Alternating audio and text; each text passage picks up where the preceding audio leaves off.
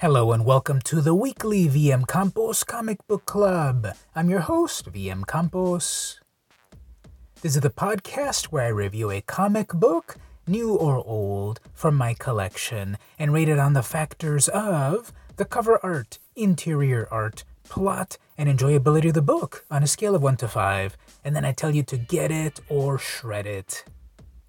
For the free video version of the podcast, head on over to patreon.com slash vmcampos. This week I'm reading Strange Academy number 1, published in 2020 by Marvel Comics. As usual, a little bit of background information. So, Strange Academy it's kind of like a mixture between Harry Potter and the Marvel Universe, I guess, specifically the mystic version of the Marvel Universe. So, um, this book has been hot. I have here the fourth printing of the book. First printing's already like $50. People loved it. They loved the diverse cast of characters, all of the new characters coming out. Who knows who will break out? Plus, a classic, classic character in Doctor Strange is here too. So my shops were totally sold out. I never got a chance to get issue number one, but at the shop they had fourth printing. So I got uh, to pick up a fourth printing of this. And on eBay I ordered a second printing. That one's still vaguely affordable. Uh, maybe I'll find an issue number one somewhere in the back issue bins. Yeah, right, they're all sold out. So yeah, this has been a very popular series. Um, we've had multiple printings on issues one and two and three and so forth. As of this video, I believe we're on issue number five. So it'll be good to go back to issue number one to talk about what the series is about and what the hubbub is about. All right, let's start with the cover. The cover is a really fun, frenetic, over the top, cramped cover by Humberto Ramos. Uh, he's also the regular artist of the series. This is the regular cover fourth printing. There's, of course, many variant covers, especially of the first printing. This is the fourth printing. So I like it. It's it's really cool. It really shows off all of the brand new characters that are coming out. There's Desi, there's Emily, there's the Frost Giant, there's uh, Doctor Strange, etc. So it's it's um, a lot of action going on. there's the uh, weird world guy getting choked uh, by tentacles. Watch out for those. So it's a cool cover. I'll give it a five out of five. I love the colorization of it. I love Ramos's style. It's sort of like this really mannered, cartoony style not really manga style, it's the Humberto Ramos style. And the colorization is great. There's like uh, luminous wings, and then there's great specular highlights, and the shadows of the tentacles. Desi looks really cool throughout the, the whole comic, you know, with her face partially hidden, and all of the magical energy and so forth. So it's a great cover. 5 out of 5. I love it. Interior art is more of the same. Humberto Ramos does the interior art. It's vaguely, in this iteration, Chris Bachalo esque style. Uh, style, though, is a little bit even more mannered, however. But the uh, interior art is also really good. The expressions are excellent. The various characters look unique. Zelma makes a return, and she looks like Bachalo's style. Um, so that's that's a good uh, reminiscent interpretation. This is a there's a lot of great colors because this is a magical world with a lot of purples and blue colors and everything. And there's a great shot of the New Orleans mansion where this takes place at.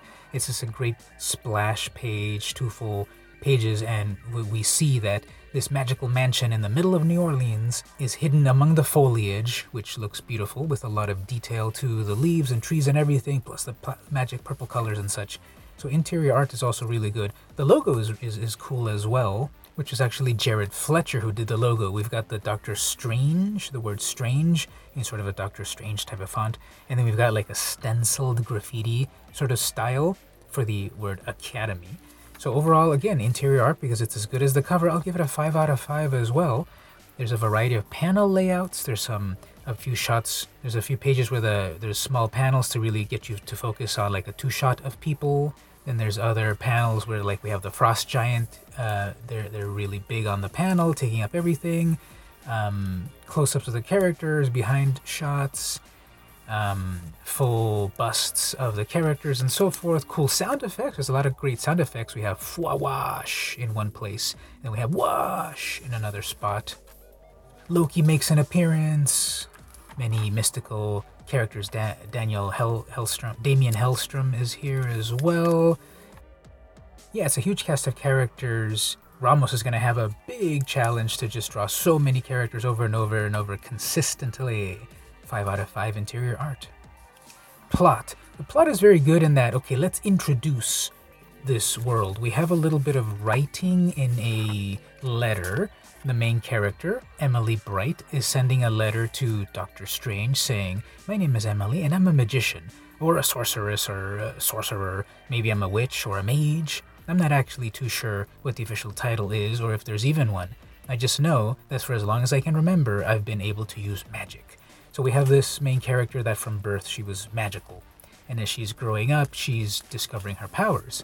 Well, she wants to reach out to Doctor Strange about can I learn to use my powers properly? At one point, she apparently resurrects her dead dog, um, but then that causes, just like on Full Metal Alchemist, equivalent exchange, where um, you know a tree entity comes to life to, to try to wreck her. So Zelma Stanton jumps in to save the day and then say, Yes, you must come to a strange academy to learn how to use your powers for good. At first, the parents are, are not quite on board on that, but they, they convince, get convinced pretty easily. So then the rest of the story is about meeting the brand new characters at Strange Academy. So it does a good job of setting up all of the variety of characters, and there's many new characters. So again, there's Despair, aka Desi, there's various Asgardians, frost giants, denizens of the weird world, fairies, and so forth. And we get to meet them all, find out a little bit about them, and as the series goes on, we we know more about them. So it's a very jam-packed issue where we get a lot going on very quickly. None of that compression that we often see in uh, modern comics where they stretch things out for several pages. One sigh takes up three pages. No, this is like it goes off and running very quickly. A lot is is uh, shown to us very quickly within the series within these pages. No no amount of like dilly dallying. So you get a lot of for your bang for your buck. The plot's a five out of five as well. Enjoyability. Um, hmm. What am I gonna say about the enjoyability? Um, I'm to give it a 4 out of 5 because I thought the art was enjoyable. The characters are cool and interesting. But I think the uniqueness of it, it's not that unique. Again, like I said earlier, it's Harry Potter in the Marvel universe, the, the mystical Marvel universe. So it's an interesting mashup that way. It kind of also reminded me of that uh, 90s comic Generation X, speaking of Chris Bachalo, where there's a variety of diverse young students coming to learn how to use their mutant powers for good. This is the same idea 20 years later, but you know, for the new generation, it's totally brand new, of course, um, which, which is fine. So for me, that I've been reading comics for decades, okay, didn't seem extremely new. You know, young people, a group of diverse young people coming together to learn about their powers for the greater good that was done back in Generation X. That was done in Harry Potter, and it's been done in other things. So four out of five, still pretty good um, grade for that, for the enjoyability of it. But that's what I'm going to say about this book. Yeah, I enjoyed it pretty well. So should you get it or shred it? Definitely get it. Uh, you're probably going to end up with a fourth printing or later. Who knows how far this goes? Who knows if this goes to Ms. Marvel territory? Seven printings, which is uh, actually pretty valuable.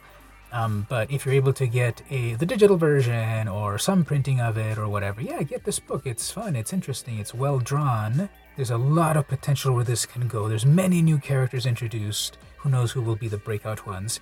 And again, apparently the market has spoken. First printing, first issue is big bucks. First printing, second issue as well. And who knows how future issues will be? There's many characters to then root for and enjoy and follow. Are you on Team Doyle Dormammu? Team Desi? Tell me about it in the comments. So definitely get it. So now I'd like to hear your thoughts. What do you think about this brand new issue number one? Are you on board? Did you miss the boat? Did you get a subsequent printing? Will you get the trade paperback or get it in digital? Tell me all about it in the comments. Don't forget to check out the video version of the podcast over on patreon.com slash vmcampos. That's for free. You can see that for free. Consider pledging at $1 and up for exclusive stuff. At the $2 range, I'll actually mail you some comics in appreciation. Or just click follow, which is totally for free. You'll be alerted to everything that I do. I'll be back next week to talk about more comics, new or old from my collection. But as for this week, I read Strange Academy number one, fourth printing, published in 2020 by Marvel Comics. This has been the weekly VM Campos Comic Book Club, and I'll see you next week.